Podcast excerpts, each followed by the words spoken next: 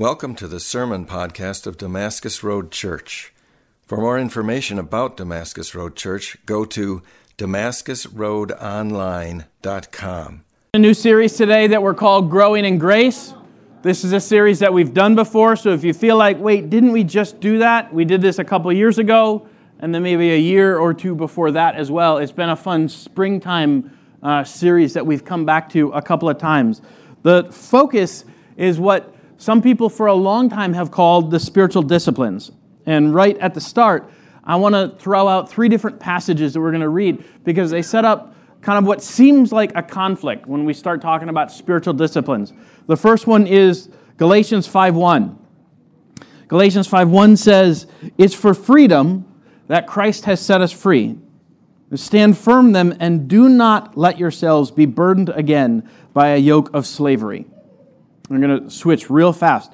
1 Timothy 4 7 and 8 says, Have nothing to do with irreverent, silly myths. Rather, train yourselves for godliness. For while bodily training is of some value, godliness is of value in every way, as it holds promise for the present life and also for the life to come. And then 1 Corinthians 9 24 and 25. Paul writes, Do you not know that in a race all the runners run, but only one gets the prize. Run in such a way as to get the prize. Everyone who competes in the games goes into strict training. They do it to get a crown that will not last, but we do it to get a crown that will last forever. So these, these three verses feel contradictory to one another, right? First, um, Paul writes in Galatians, same guy wrote all three of these um, verses. He writes in Galatians, you're, you're free. It's for freedom that Christ set you free. So don't go back under a yoke of slavery. Like, don't start like trying to earn it again. That's what Galatians is all about. Living the freedom that Jesus came to give you.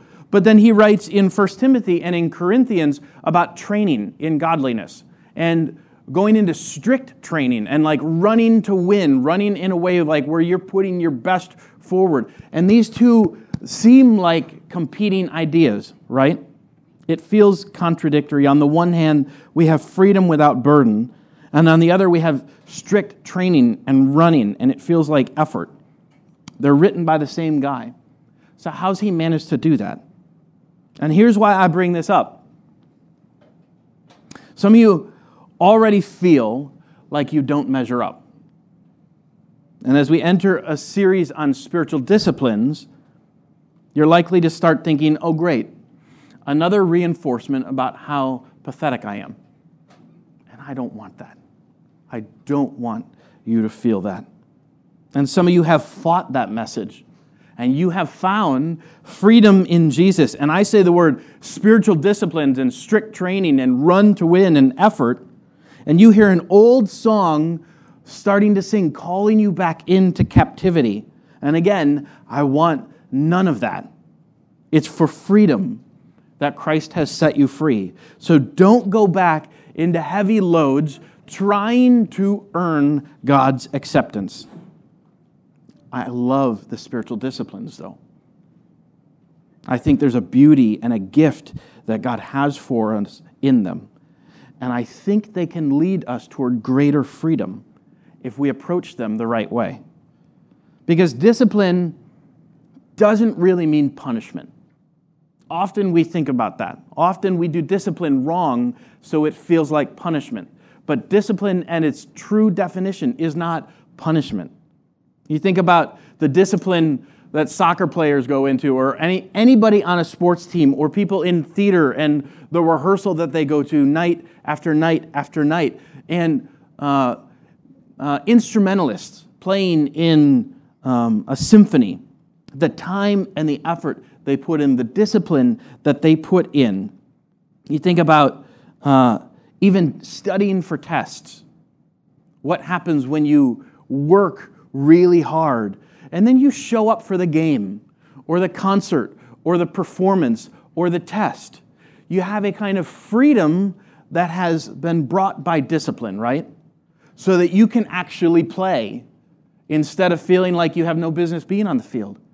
And you can actually perform and know your role and know your part and do it with confidence. You can play the, the instrument with beauty.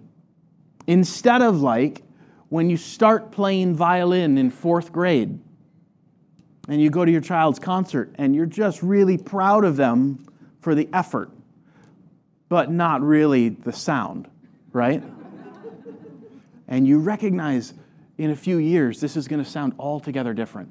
I love where you're at, and you're going to grow through effort. Grow in grace. This is a series of spiritual disciplines that are given to us, intended to help us put ourselves in position where we could be transformed by God and experience greater freedom if we approach them the right way. Not as a list of uh, heaping up things that I have to do to earn God's favor, but as the things of like, how can I stretch my spiritual muscles? How can I flex them and grow? It doesn't mean punishment. So today we're going to talk about spiritual disciplines of rest and work. And then next week we're going to talk about gratitude that leads to generosity. We're going to talk about solitude and fellowship. We're going to talk about submission and obedience. And we're going to talk about self examination and confession. And here's, here's a plea that I have for you, and then a promise that I'll return. The plea is lower your defenses so that you can hear these as gifts. Because, quite honestly, I'll throw out, like, we're going to talk about submission and obedience, and some of you just threw up in your mouth. right? And I, and I want you to be able to hear the gift that all of these things are. That's my plea to you. Come with uh, a desire that says, these are good in the way God intends them. They may have been wrecked by people for years and years and years, but God intends these things to be good. So that's my plea. Come ready to hear. And the promise is we are not going to beat you up or push you down or should on you. We're not going to force something out of you that you don't want or tell you to get in your place or like anything like that. We are I promise that we won't beat you up with these spiritual disciplines. We want to give them as gifts for your good. And you get to take them if you want them and start to use them if you so desire. That's the plea, and that's the promise. So I want to jump in right away this morning to rest and work, two disciplines that seem to compete with each other. Some of these are going to uh, seem like they compete, and some of them are going to like launch, like one builds off the other. Today is one that seems to compete work and rest, work and rest. Jesus shows up in Matthew 11 verses 28 through 30. And he says, Come to me, all you who are weary and burdened, and I will give you rest. Take my yoke upon you and learn from me, for I am gentle and humble in heart, and you will find rest for your souls. For my yoke is easy, and my burden is light. Now, this is what Jesus says to a bunch of people who are worn out by trying to strive to be good enough to keep up with all of the rules that their religious leaders said were required to please God. This is how he addresses them. You ever felt worn out? Ever felt worn out by work? Tons of people go through the progression of work that leads to stress, that leads uh, to a build up and build up and build up until they end up burning out or blowing up. And neither one of those are pretty. Work, stress, being overwhelmed, burn up, uh, blow up, right? Have you ever experienced that? And sometimes, but not all the time, sometimes, I think it comes from a place of thinking if I can achieve, then I can be. I work myself into a state of being. If I can achieve, then I can arrive. And the hard, hard work is praised, and it should be. Overwork is rewarded. I'm not sure it should be. I'm so busy is the refrain of our culture. Have you ever caught yourself saying that? Somebody asks you how you're doing, and your answer is, I'm busy. And like everybody's busy right? There's not a single person, maybe there is, that's hyperbole. Like, I got nothing. You're busy. Man, I, sorry, I got nothing going on. A few people have that. The chorus of our day, though, is I'm busy. We treat work like it's the key to happiness. And so parents have their kids in all kinds of things so that they can build a resume, so that they can get a scholarship into college, so that they can uh, get a good job, so that they can earn a lot of money, so that they can get to the end of their life and look back and, like, I'm not sure it was worth all that. And I totally get some families work real hard because getting a scholarship is the only way they're going to get to college. And I love that. I love like being disciplined and working towards something and then finding the reward of receiving a scholarship where you wouldn't have had a way without that. I love that. But when parents start getting their kids into things at like four on tournament league, traveling every weekend, and like goes until we're dead, we have a problem, right? Life should not simply be lived to build a resume. Sometimes a whole family is dedicated uh, or dictated by a relentless pursuit of work that one day will achieve greatness and happiness. And we end up thinking if we don't work hard enough, or if we, if we work hard enough, we'll build our identity. Others will notice me. Maybe God will notice me. Like work is going to fill a critical void in our life. But work was never, ever intended to fill the void of personal identity. Work has a purpose. God created us for work, right? He gives us work. He wants us to work. He wants us to put our hand to something. But work is not intended to take the place uh, of filling our identity. It just doesn't do it. So, the bad news today the bad news is if you're trying to fill the void in your life with work, you never will. And you will strive and strive and strive and strive. And you will always be reaching for the next fill. And it will never come through. That's bad news.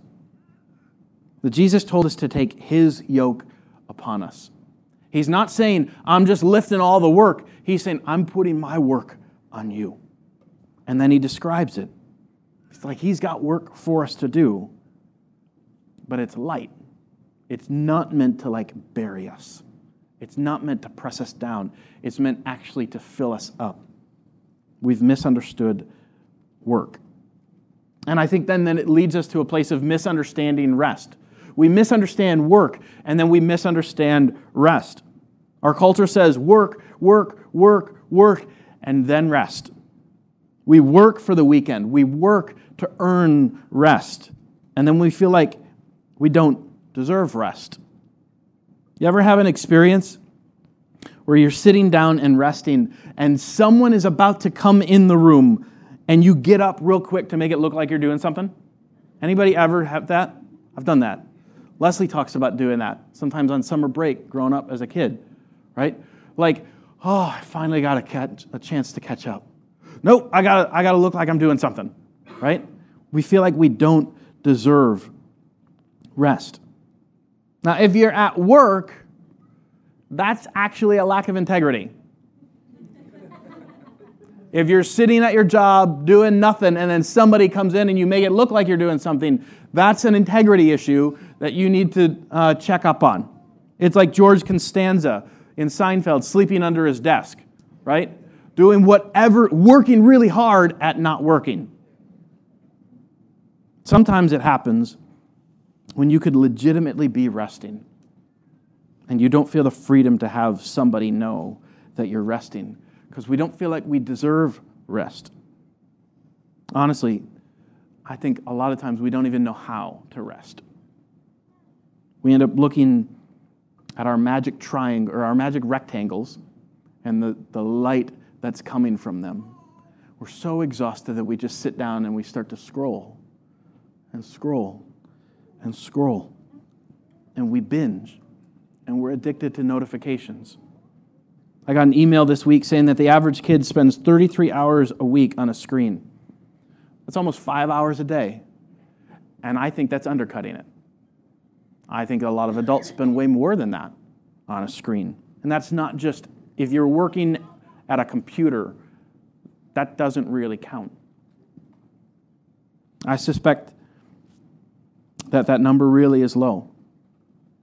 And instead of resting, we veg, right? I'm just going to veg here. You know, that's actually a medical term, a short for a medical term, which is a vegetative state, which the medical term is defined as the absence of responsiveness and awareness due to overwhelming dysfunction of the brain. It's not a funny deal. But when we veg, we take on what looks like a vegetative state and we become unresponsive and it looks like we're brain dead. Uh, you think you're resting at that point? I, I don't think that's what's actually happening. Anybody get, ever get so tired that you just collapse? Like you're too tired to do anything, so you just scroll. You just binge. I mean, the worst, and I'm guilty of this, is going to bed, which is meant to be a place of rest, right? And then staring at our phones instead of sleeping. And this leads to the question what is our rest really producing? Do you feel better? How do you feel after resting? If you have kids, does screen time make them happier kids? They get crazy, right? They become little monsters. We're so tired, and so we collapse. And then we don't actually rest. We get cranky and we get angry and we get antisocial. Lacking rest, we become less productive, so we don't feel like we deserve rest. Anybody feeling stressed right now? This is the worst sermon ever. so I want to pause here because this is not what God intends. Work, work, work, collapse, veg. What he intended has so much more life in it. So if you have your Bible, I want you to turn to page one. Going all the way back to the beginning with Genesis and the creation account. And actually, we're going to read a long section, this whole section of Genesis 1 and the creation account. And as we do it, what I want you to do is I want you to pay attention to the rhythms that God establishes in creation because he establishes rhythms that I think are good for us to pay attention to, and they have built into them rest and work. And I want to see if you can pick them out as we go through it. Okay? So Genesis 1 starts out with in the beginning, all the way on page 1 of your Bible. In the beginning, God created the heavens and the earth. The earth was without form and void, and darkness was over the face of the deep, and the Spirit of God was hovering over the face of the waters. And God said, Let there be light. And there was light. And God saw that the light was good, and God separated the light from darkness. God called the light day, and the darkness night, and there was evening, and there was morning, the first day. And God said, Let there be an expanse of the midst of the waters and let it separate the waters from the waters. And God made the expanse and separated the waters that were under the expanse from the waters that were above the expanse. And it was so. And God called the expanse heaven. And there was evening and there was morning, the second day. And God said, Let the waters under the heavens be gathered together in one place, and let the dry land appear. And it was so. And God called the dry land earth and the waters that were gathered together he called seas. And God saw that it was good. And God said, Let the earth sprout vegetation, plants yielding seed, and fruit trees bearing fruit in which, uh, which, in which is their seed, each according to its kind on the earth. And it was so. The earth brought forth vegetation, plants yielding seed according to their own kinds, and trees bearing fruit, in which is their seed, each according to its kind. And God saw that it was good. And there was evening, and there was morning, the third day. And God said, Let there be lights in the expanse of the heavens to separate the day from the night, and let them be for signs and for seasons and for days and for years, and let them be lights in the expanse of the heavens to give light upon the earth. And it was so. And God made the two great lights the greater light to rule the day, and the lesser light to rule the night, and the stars. And God set them in the expanse of the heavens to give light to the earth, to rule over the day and over the night, and to separate the light from the darkness. And God saw that it was good. And there was evening, and there was morning, the fourth day. And God said, Let the waters swarm with swarms of living creatures, and let birds fly above the earth across the expanse of the heavens. So God created the great sea creatures, and every living creature that moves, with which the waters swarm according to their kinds, and every winged bird according to its kind. And God saw that it was good. And God blessed them, saying, Be fruitful and multiply, and fill the waters in the seas, and let the birds multiply on the earth. And there was evening and there was morning, the fifth day. And God said, Let the earth bring forth living creatures according to their kinds, livestock and creeping things, and beasts of the earth according to their kinds. And it was so. And God made the beasts of the earth according to their kinds, and the livestock according to their kinds, and everything that creeps on the ground according to its kind. And God saw that it was good. Then God said, Let us make man in our image, after our likeness and let them have dominion over the fish of the sea, and over the birds of the heavens, and over the livestock, and over all the earth, and over every creeping thing that creeps on the ground. So God created man in his own image. In the image of God, he created them, male and female. He created them, and God blessed them. And God said, Be fruitful and multiply and fill the earth and subdue it and have dominion over the fish of the seas and the bird, over the birds of the heavens and over every living thing that moves on the earth. And God said, Behold, I have given you every plant yielding seed that is on the face of the earth and every tree with seed in, in its fruit. You shall have them for food. And to every beast of the earth, and to every bird of the heavens, and to everything that creeps on the earth, everything that has breath of life. I have given every green plant for food, and it was so. And God saw everything that he had made, and behold, it was very good. And there was evening, and there was morning, the sixth day. Chapter 2 Thus the heavens and the earth were finished, and all the host of them. And on the seventh day, God finished his work that he had done and he rested on the seventh day from all his work that he had done. So God blessed the seventh day and made it holy, because on it God rested from all his work that he had done in creations. All right, rhythms. Is God working? Yep. Does he seem stressed? Nope. Seems like he's trying to prove something. Nope. I wrote a really good paper in college called The Lonely King that was this uh, descriptive narrative of God who was just sitting in heaven lonely, saying he needed some company. And so he created all this, and like we filled the void. And my prof said, This is really creative writing, and it's theologically garbage. God is not creating out of a sense of void, He's creating out of a sense of love and generosity. And I want to share this and I want to give this. And over and over and over, He looks and He says, It's what? It's good. God's delighting in what He's just done. He's looking at His work and He's saying, Oh, yeah, I love it. I love that. He creates and then He steps back and He says, It's good. Does all creation flow together in one continuous job? No, right? Each day is marked in its own day. So God works and then He steps back and He works again and he steps back and he works again. And there's this rhythm of the evening and the morning flowing through Genesis 1. Even in the midst of creation, God's resting and working and resting and working. The order is significant, right? It says evening and then morning. Now, the Jewish calendar said the day began at sunset. So the day starts when the sun sets and you go to sleep. And you wake up and the day is half gone. It's rest starts your day.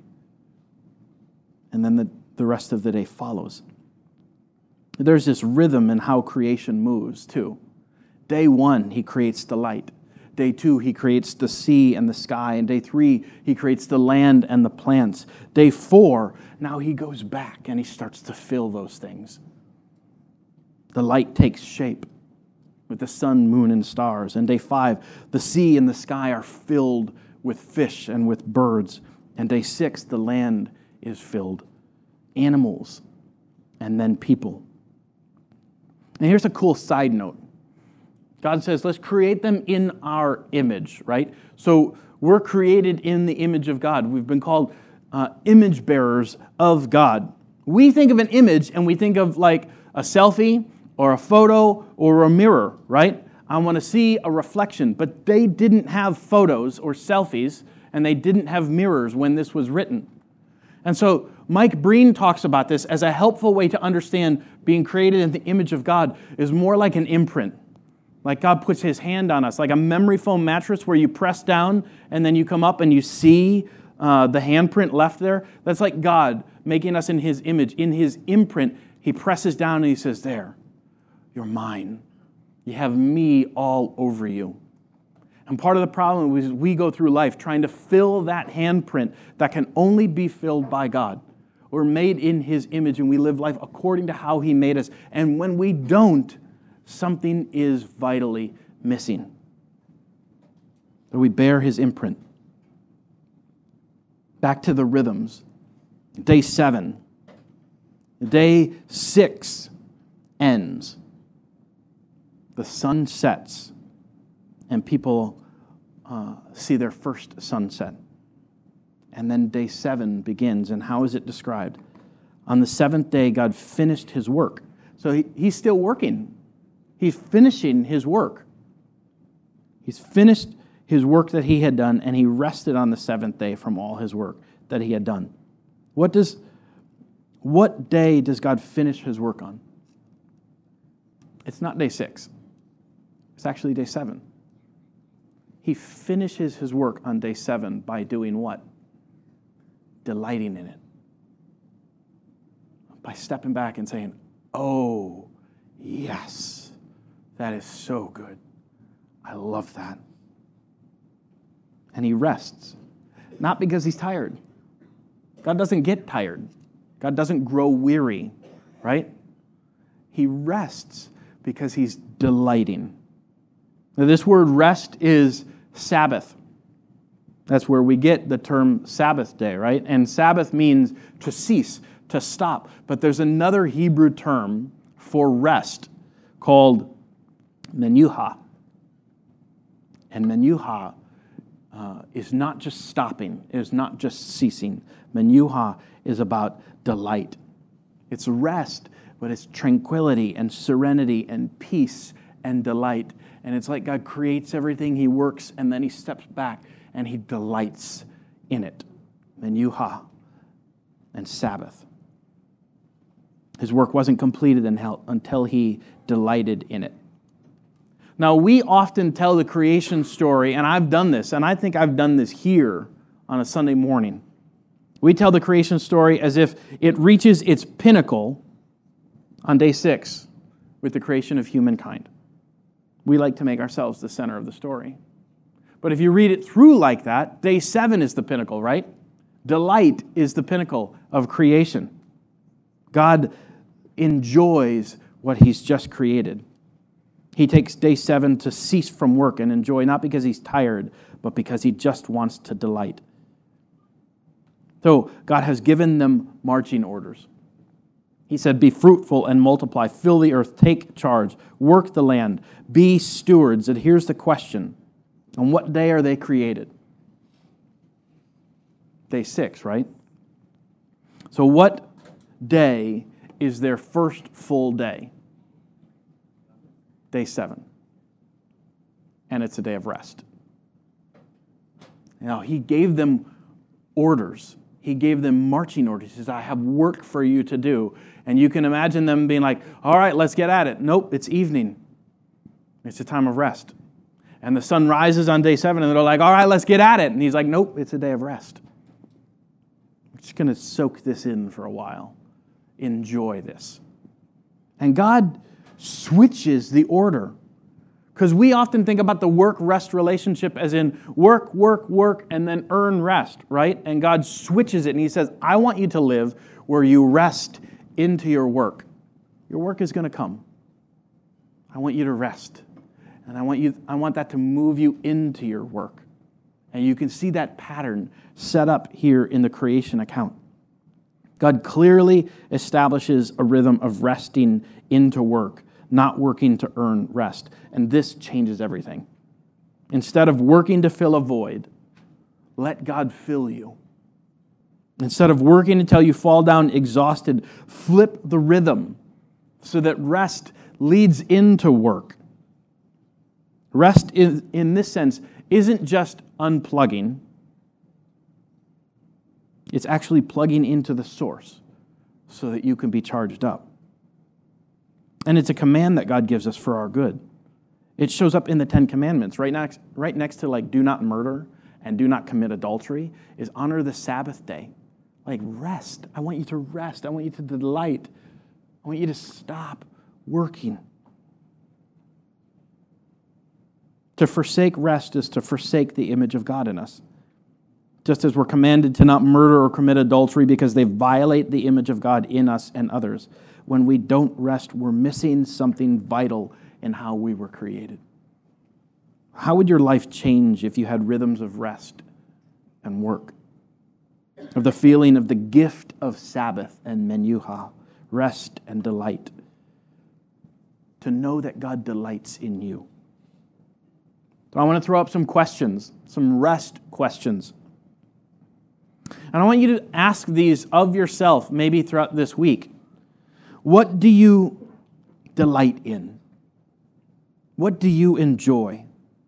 What fills you up? Now, we've got lots of stuff that we enjoy that doesn't actually fill us up, right? They fill voids that don't last. What actually fills you up? How do you walk with God in the garden? It's this beautiful picture in Genesis 3 that shows up. God shows up, and they had this practice of walking with God in the cool of the day and he shows up and they hide. But they had this as a pattern. That's why God uh, brings attention to them not doing it. So, how do you walk with God? Do life with God? What does that look like for you? Are you spending time reading the Bible not simply to check the box, but to hear from God? Are you spending time in prayer? Again, not just because you should, but because it's a growing delight for you. What do you need to stop doing so that you can rest? Because we're limited. If all we do is work, work, work, work, work, we'll never rest. You might need to stop some things so that you can. And then this changes work. When we rest as God intends and we rest into work, it changes the nature of our work. Life isn't all about rest, right? It isn't all about uh, just recharging. We're supposed to spend energy. God gives us work to do. He created us for work. But work is altogether different when we understand that it's meant to flow out of rest. We work out of rest. John 15 talks about us being branches on a vine. As we stay connected to Jesus, we grow and we produce fruit. We were made to produce fruit. But this isn't a striving kind of work, just trying to pop fruit out and then feeling guilty when we haven't. Our primary job is what? Stay connected to the source, right? And as we stay connected, we produce fruit. Disconnect from God and all of our efforts produce nothing. So Colossians 3 23 and 24 tells us, Whatever you do, work heartily other translations would say, Work with all of your heart, as for the Lord, and not for men, knowing that from the Lord you will receive the inheritance as your reward. You are serving the Lord Christ.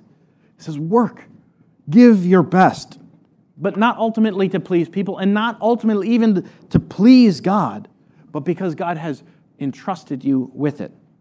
Work heartily, work with all your heart. So here are some work questions then if we see rest as a gift from God that propels us into work, that uh, fundamentally change the way we look at work. Here are some questions What work has God entrusted you with? Sometimes work is people, right? Sometimes work is relationships. What relationships has He entrusted you with? Are you giving your best to the work that God has given you? What is something that you can do to work with all your heart?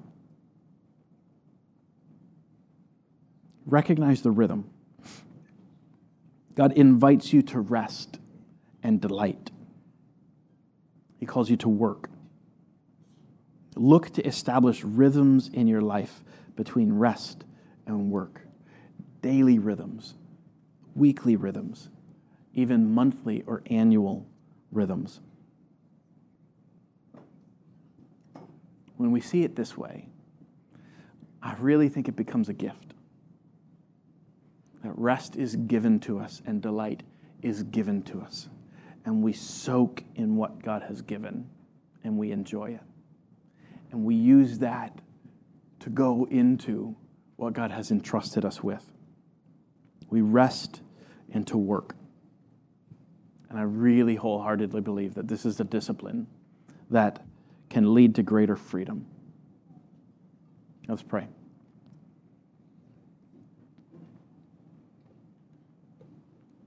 God, I thank you for the way that you made us. I thank you for your creation order and the way that even in the middle of it, you're working and resting, not out of a sense of uh, obligation or trying to prove yourself and not out of getting tired and worn out, but delight over and over and over that you would produce and then step back and enjoy. That you made us to follow you in that. That you created us to delight in what you've given and what you've offered. And you've entrusted us with a work that is not striving, but a work that we give ourselves to. And I pray as we look at these, as we begin to practice rest in our lives, that we'd experience a filling by you that would make us sharper in what you've entrusted to us. Right now, as we turn to communion, we just say thank you.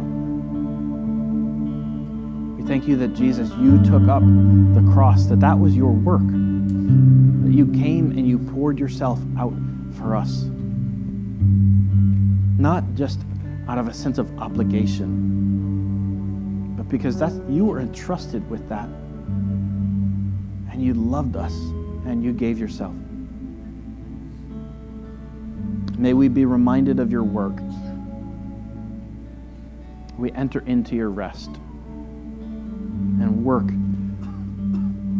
as good stewards of what you've given us. We pray in Jesus' name. Amen.